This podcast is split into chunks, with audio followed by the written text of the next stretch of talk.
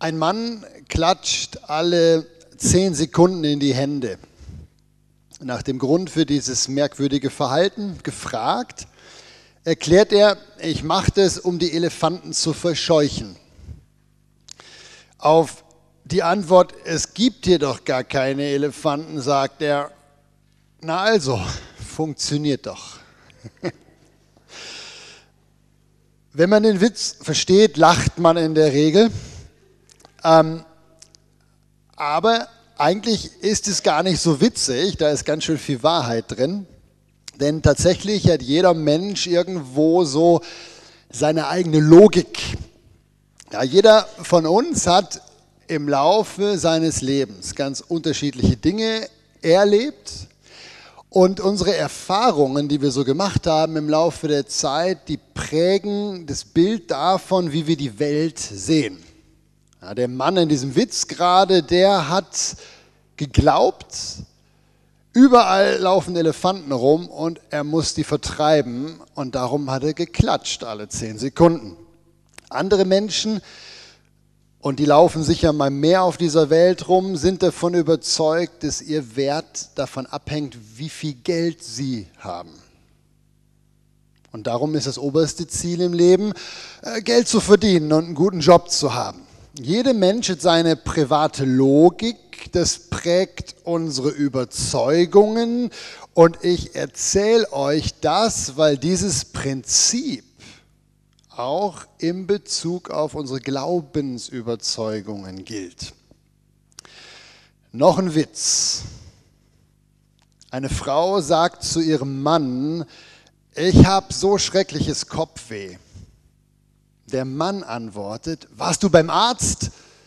Und die Frau sagt, nein, die Schmerzen kamen von alleine. Warum erzähle ich euch den Witz? Dass Frauen und Männer die Dinge unterschiedlich sehen, das ist den meisten bekannt.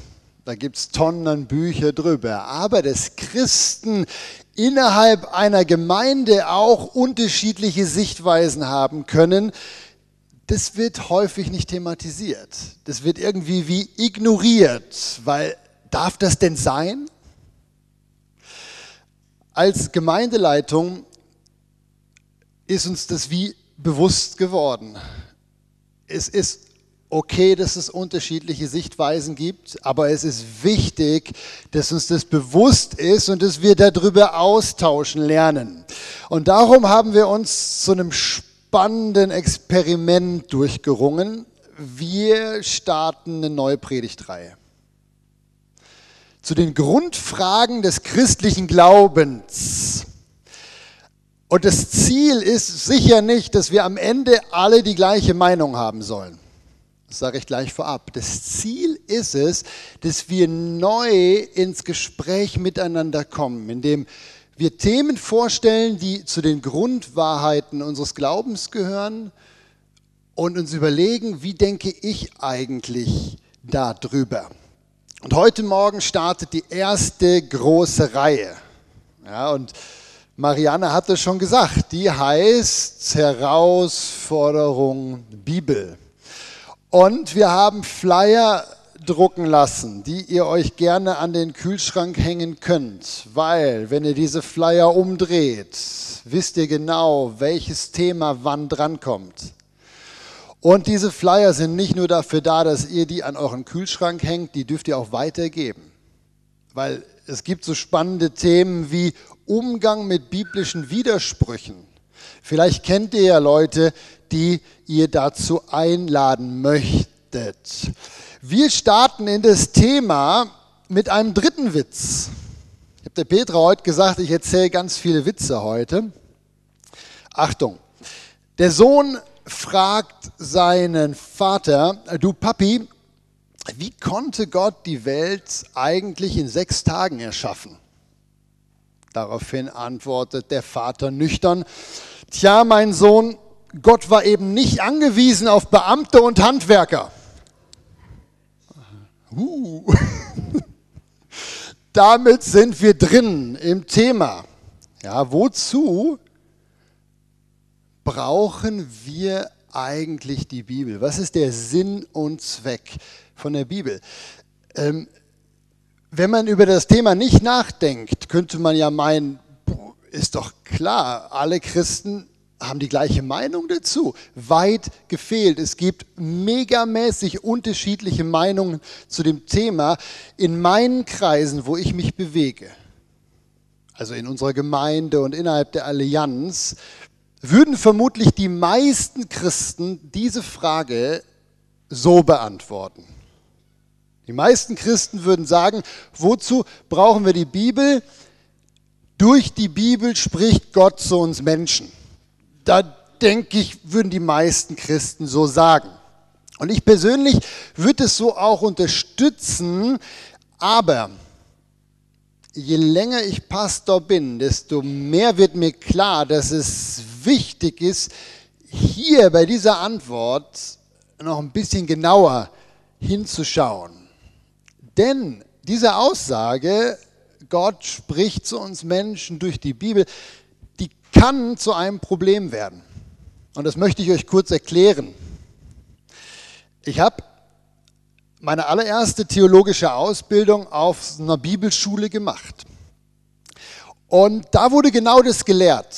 Gott spricht zu uns durch die Bibel. Darum heißt die Schule auch Bibelschule. Das Problem bestand jetzt darin, dass dieser Satz mit einem kleinen Wörtchen ergänzt wurde. Und das war das Wörtchen nur. Nur durch die Bibel spricht Gott zu uns Menschen. Und viele, eigentlich alle meiner Lehrer, waren der Meinung, dass Gott heute nur noch durch die Bibel zu uns spricht. Und das führte dazu, dass wir auf dieser Bibelschule eigentlich keine andere Redensart, keine andere Kommunikationsform gelernt haben, wie Gott zu uns spricht, außer durch die Bibel. Aber wisst ihr, wo das Problem ist? Das Problem ist, dass die Bibel selber unglaublich viele andere Formen vorschlägt, erklärt und beschreibt, wie Gott zu uns Menschen redet. Und die haben alle nichts mit dem geschriebenen Wort zu tun. Und bevor wir gleich die Frage weiterziehen, wozu brauchen wir eigentlich die Bibel, möchte ich euch erstmal ganz kurz einen Überblick geben, welche Art und Weisen die Bibel noch vorschlägt, wie Gott zu uns spricht. Weil erst wenn wir das verstanden haben, können wir uns mit der Frage beschäftigen, wozu braucht es eigentlich die Bibel? Ähm, wir gehen da jetzt ganz schnell durch, ja, aber ich finde es sehr, sehr spannend, vor allem wie wir einsteigen werden. Die erste Kommunikationsform Gottes, die habe ich am besten zusammengefunden in diesem Vers aus den Sprüchen. Hier schreibt die Bibel, Menschen werfen das los, aber die Entscheidung kommt vom Herrn. Ups. Ich kann mir denken, dass der ein oder andere sich fragt, wieso jetzt dieser Vers? Soll ich euch sagen, wieso dieser Vers? Das Los war die Hauptkommunikationsart Gottes während der Zeit mit Israel. Tausend Jahre lang hat Gott durchs Los gesprochen. Wenn jemand eine Frage hatte, dann ging er zum Priester und der Priester hatte zwei Steine in der Tasche. Und diese zwei Steine, die warf er und deutete das Ergebnis. Und die Bibel sagt, Gott hat dadurch gesprochen. Das finden wir sogar im Neuen Testament. Als die Jünger nicht wussten, wer der Nachfolger von Jesus sein soll, äh, von Jesus, von Judas, sorry, also blöder Versprecher, als die Jünger nicht wussten, wer der Nachfolger von Judas sein sollte, erinnerten sie sich an diesen Text und warfen das los und Gott hat durchs Los gesprochen. Und ob ihr es glaubt oder nicht, es gibt sogar Christen in dieser Gemeinde, und ich sage euch nicht, wer das ist, die regelmäßig das loswerfen in Form einer Münze. Wenn sie nicht wissen, welcher Weg dran ist, beten sie, werfen das los, beziehen sich auf diesen Text und vertrauen darauf, dass der Herr das Los lenkt. Eine Möglichkeit. Hier kommt die nächste. Finden wir im Buch Hiob einen sehr schönen Vers zu. Hier steht, Gott spricht immer wieder auf die eine oder andere Weise. Nur wir Menschen hören nicht drauf. Welche Weise ist es denn? Gott redet durch Träume in der Nacht. Wenn tiefer Schlaf auf Menschen fällt, sie liegen da und schlummern, doch dann lässt Gott sie aufhorchen. Und ihr wisst es, irre viele Male in der Bibel spricht Gott zu uns Menschen durch Träume. Nur wir sprechen heute in unseren Gemeinden da nicht mehr drüber. Ich habe auf meiner Bibelschule nicht einmal was von dieser hundertfach bezeugten biblischen Form des Reden Gottes gehört. Wusstet ihr, dass in islamischen Ländern, wo es ja die Bibel nicht in geschriebener Form häufig gibt, sich Muslime vor allem bekehren, weil Jesus ihnen in Träumen erscheint? Wusstet ihr das? Gott redet durch Träume. Eine Art wie er von der Bibel her redet. Es geht weiter. Das wird immer spannender, finde ich.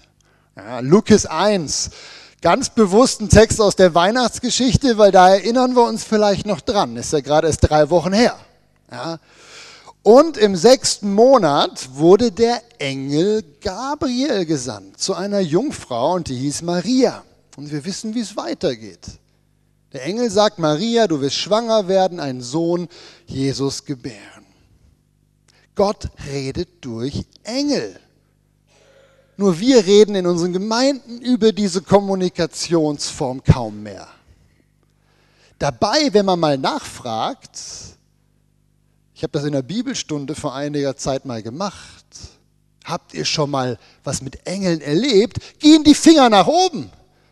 Nie werde ich vergessen, wie uns die Therese Schädeli von ihrem Engelerlebnis erzählt hat. Fand ich super. Ja, wie sie erzählt, damals hat sogar ihr Mann noch gelebt. Da waren sie unterwegs mit dem Auto rauf nach Goldiville. Es hat geschneit, das Auto fuhr nicht mehr weiter. Die beiden alten Lüt steigen aus und wissen nicht, wie man Schneeketten montiert. Und schwubbeldiwupp stand plötzlich ein Mann im dunklen Wald neben ihnen. Fragt, kann ich helfen und legt ihnen die Schneeketten an. Und kaum drehen die sich um, ist der Mann wieder weg. Die Therese hat ganz normal erzählt, da hat Gott uns einen Engel geschickt. Eine Art, wie Gott mit uns redet. Geht weiter. Der Apostel Paulus beschreibt in seinen Texten, in der Apostelgeschichte, in seinen Briefen ganz viele Arten, wie Gott heute noch spricht. Das ist aus Apostelgeschichte 21 im Text. Ähm, hier schreibt der Lukas über das, was Paulus erlebt. Am nächsten Tag zogen wir weiter und kamen nach Caesarea und gingen in das Haus des Philippus, des Evangelisten. Und jetzt geht's los. Der hatte vier Töchter, die prophetisch redeten. Und als wir mehrere Tage da blieben, kam ein Prophet mit Namen Agabus und als der zu uns kam, nahm er den Gürtel des Paulus, band sich die Füße und Hände und sprach, das sagt der Heilige Geist, der Mann, dem dieser Gürtel gehört, der wird in Jerusalem gefangen genommen werden und so weiter. Die Bibel ist voll davon. Altes Testament, Neues Testament. Es gibt Menschen mit prophetischer Begabung und Gott redet durch die. In diesem Text kommen fünf Propheten in zwei, drei Versen vor. Ja, der Paulus schreibt, eigentlich sollte die Grundlage jeder Gemeinde ein Prophet sein. Weiter schreibt er, dass es prophetisch begabte Menschen gibt durch den Heiligen Geist. So redet Gott durch uns, äh, durch uns Menschen zu uns Menschen. Hier eine weitere Möglichkeit, auch aus der Apostelgeschichte. Da schreibt der Lukas, Lukas, sie, also Paulus und seine Gefährten, zogen durch Phrygien und das Land Galatien, da ihnen vom Heiligen Geist verwehrt wurde, das Wort zu predigen. Als sie aber bis nach Mysien gekommen waren, versuchten sie nach Bithynien zu reisen, doch der Geist Jesu ließ es ihnen nicht zu. Da zogen sie durch Mysien und kamen hinab nach Troas Und da sah Paulus plötzlich eine Erscheinung bei Nacht. Ein Mann aus Mazedonien stand da und bat, kommt herüber und helft uns. Ein kurzer Text, zwei komplett unterschiedliche Redensarten Gottes, die nichts mit der Bibel zu tun haben. Das erste, da seht ihr, da spricht Gott durch Führungen, würde man vielleicht sagen. Ja, manche Dinge, da schenkt er Gelingen, andere verwehrt er. Modern könnte man sagen, hier spricht Gott durch offene und geschlossene Türen in unserem Leben. Ja, und die zweite Art, das ist am besten zu übersetzen mit Visionen oder Bildern. Gott redet durch Bildern. Und es gibt Menschen, die kriegen ständig solche Eindrücke. Und Gott redet durch diese Leute. Ich würde so gern mal mehr über das Thema predigen. Aber heute haben wir keine Zeit. Heute geht es um die Bibel. Darum noch eine letzte Form, wie Gott zu uns spricht. Da habe ich einen Text aus dem Johannesevangelium genommen. Ähm, hier schreibt der Johannes, noch vieles hätte ich euch zu sagen. Das gilt für mich heute auch so. Ich hätte noch viel darüber sagen können, aber ihr könnt es jetzt nicht ertragen. Nein, das ist Johannes. Jetzt aber, wenn aber jener kommt, der Geist der Wahrheit, so wird er euch in die ganze Wahrheit leiten, denn er wird nicht aus sich selbst reden, sondern was er hören wird, das wird er reden. Und was zukünftig ist, wird er euch verkündigen. Hier sagt die Bibel, jeder von uns hat die Möglichkeit, den Heiligen Geist in sich drinnen zu hören. Ja, und wenn man bereit ist, es zu lernen, weil man glaubt, dass nicht nur die Bibel das letzte Kommunikationsmittel ist, sondern dass Gott noch andere Wege hat zu sprechen, dann kann man lernen, die Stimme vom Heiligen Geist und die Stimme seines eigenen Willens zu trennen. Das ist es, was Jesus hier sagt. Aber wir hören damit jetzt auf, weil dieser kleine Überblick, der hat euch hoffentlich eine Sache gezeigt. Gott spricht auf viele verschiedene Arten mit uns. Ja, manchmal durch das Los, durch Träume, durch Engel, durch Propheten, durch Führungen, durch Visionen, durch den Heiligen Geist. Und all das bringt uns jetzt zurück zu unserer Einstiegsfrage. Wenn Gott so viele Möglichkeiten doch hat, zu uns zu sprechen, wozu brauchen wir dann noch die Bibel. Und ich persönlich halte diese Frage für unglaublich wichtig. Warum? Wenn wir diese Frage für uns und auch für unsere Gemeinde nicht beantworten können, wozu braucht es die Bibel? Dann besteht eine Riesengefahr und die habe ich euch aufgeschrieben. Wenn ich nicht weiß, wozu ich die Bibel brauche, dann neige ich dazu, entweder die Bedeutung der Bibel überzubetonen, indem ich sie als einzige Möglichkeit sehe, wie Gott heute noch spricht. Das ist das, was auf meiner Bibelschule passiert ist. Oder aber ich stehe in der Gefahr, die Bibel unterzubetonen und mich nur noch auf meine subjektiven Erfahrungen zu verlassen. Versteht ihr das? Wenn ich nicht weiß, wozu die unterschiedlichen Arten sind, wie Gott spricht, über- oder unterbetone ich die Bibel? Ähm, wozu brauchen wir die Bibel? Die Antwort ist eigentlich nicht schwer. Von daher frage ich mich manchmal, wieso das so wenig klar ist bei vielen Christen. Wozu brauche ich die Bibel? Die Antwort, die steht eigentlich hier schon in den Texten, in dem, in dem Satz, den ich hier geschrieben habe. Die Antwort, wozu brauche ich die Bibel, liegt in einem Wort eigentlich, was ich hier aufgeschrieben habe. Und das Wort heißt subjektiv. Bevor ich das erkläre, ist ganz wichtig, dass jeder weiß, was meint das Wort subjektiv. Was bedeutet subjektiv? Ich denke, ihr wisst es alles, aber ich sage es trotzdem nochmal, sicherheitshalber. Ja. Subjektiv bedeutet für mich gilt etwas für mich. Ja? Subjektive Erfahrung bedeutet, ich habe diese Erfahrung gemacht, meine Erfahrung. Und jetzt los bitte gut zu.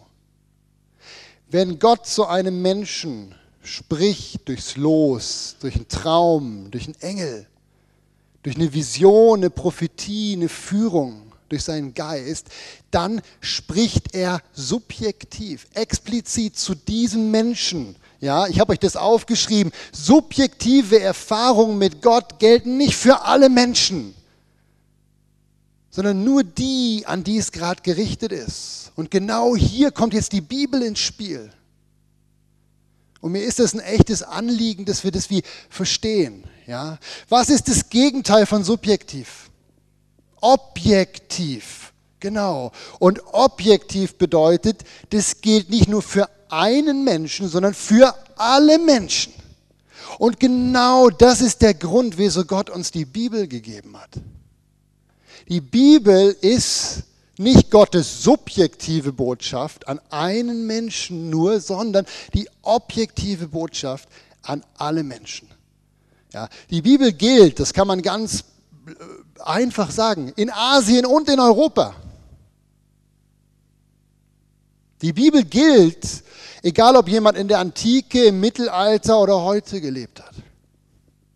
Die Bibel ist Gottes objektives Reden an alle durchs Los und Träume und die ganzen anderen Dinge, wo ja in der Bibel noch viel mehr Möglichkeiten stehen, da redet Gott subjektiv mit jedem Einzelnen von uns.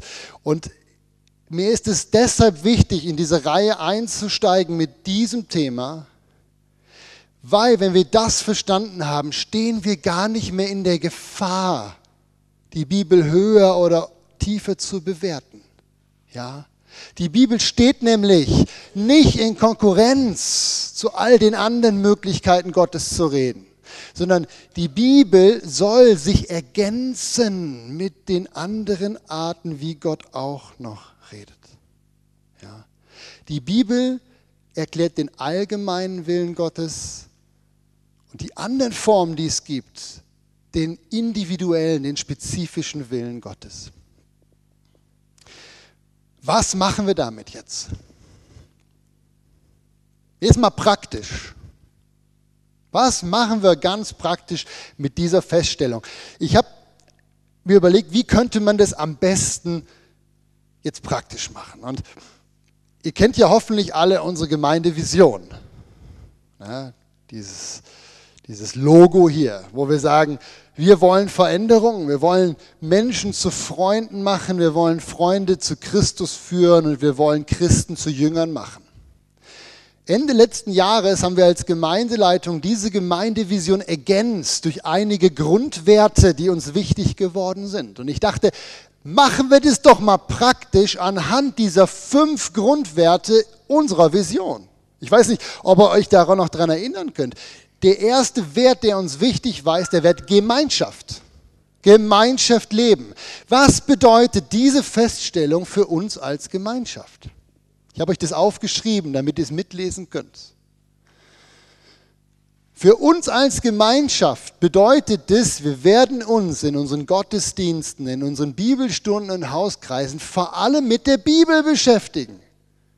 Weil das ist der objektive Wille Gottes für alle Menschen. Das ist die Bibel wird immer das sein, woraus ich predige. Weil das ist allgemeingültig. Das heißt natürlich nicht, dass Gott nicht auch manchmal subjektiv reden kann. Wir hatten vor einigen Jahren in einem großen Hauskreis hier in der Gemeinde das, das Privileg, das spannende Privileg, dass Gott auf einmal eine Person in unserem Kreis prophetisch begabt hat. Und dann hat diese Person auf einmal prophetisch geredet für Leute in dem Hauskreis. Wir waren gerade mit der Bibel beschäftigt, da kommen prophetische Worte. Das war herausfordernd, aber extrem, extrem spannend. Das kann auch bedeuten, dass Gott uns als Gemeindeleitung auch mal ein subjektives Wort schenkt, in dem einer von uns einen Eindruck bekommt vom Heiligen Geist. Aber solange das nicht passiert, für unsere Gemeinschaft gilt die Bibel. Beim nächsten Punkt, das nächste Schlagwort ist ja Nachfolge. Bei der Nachfolge sieht die Sache komplett anders aus. Ich habe euch das auch aufgeschrieben. Ja, Bei der Nachfolge schaut es anders aus. Auch hier ist es natürlich wichtig, dass wir den allgemeinen Willen Gottes kennen. Aber, und jetzt ist es wichtig, in der Bibel steht nicht drin, wann genau ich was konkret für Gott tun soll. Steht nicht in der Bibel. Und darum ist bei der Nachfolge das subjektive Gottes, äh, Reden Gottes so wichtig. Ja, das kann man ganz leicht erklären. Ja, niemand von euch erfährt in der Bibel, welchen Beruf er lernen soll. Niemand von euch erfährt in der Bibel, welchen Partner er heiraten soll. Niemand von euch erfährt in der Bibel, wohin er als Missionar ausreisen soll. Da muss Gott subjektiv reden. Ich denke, das ist nachvollziehbar. Das nächste Schlagwort, was wir in unserer Vision haben, ist das Wort Anbetung. Und da ist es jetzt schön, weil es fast egal ist, ob ich mich in meiner Anbetung mehr auf das geschriebene Wort, also auf das objektive Wort, die Bibel konzentriere oder auf das subjektive Reden von Gott. Gott wird verherrlicht, wenn ich sein Wort lese.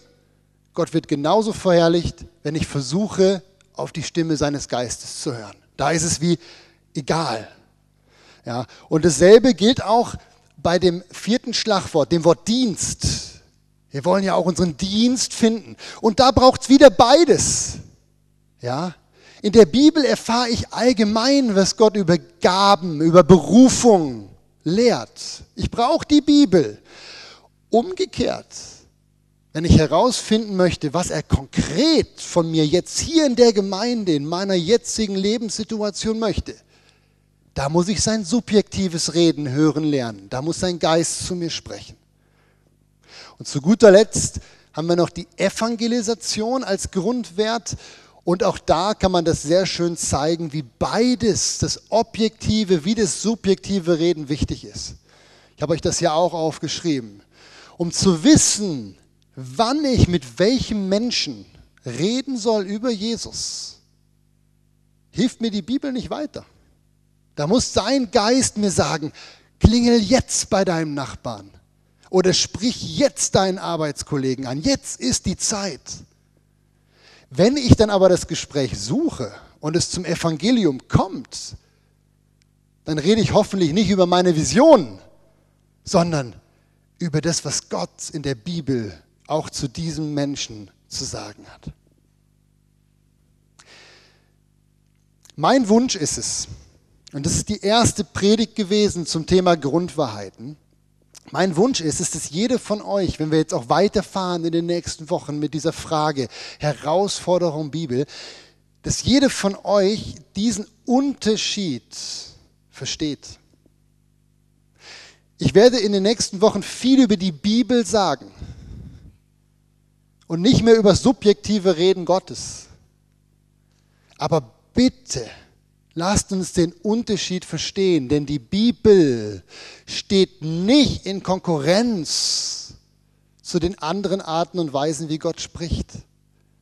Und darum darf sich eine Gemeinde, die sich bibelorientiert nennt, nicht überheben über Gemeinden, die auch auf Prophetien, auch auf das Reden vom Heiligen Geist sich hören und, und sich da ausrichten.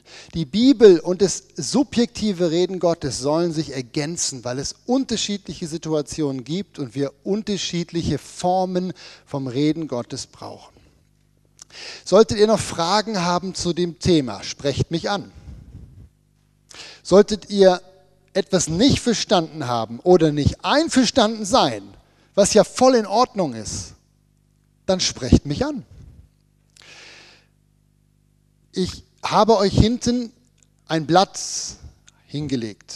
Jeder darf mindestens eins, auch gerne zwei oder drei mitnehmen, wo die kompletten Inhalte dieser Predigt aufgeführt sind. Mit allen Bibelstellen und allen Kernaussagen. Nimmt es mit. Zu jeder Predigt wird es jetzt so ein Blatt geben.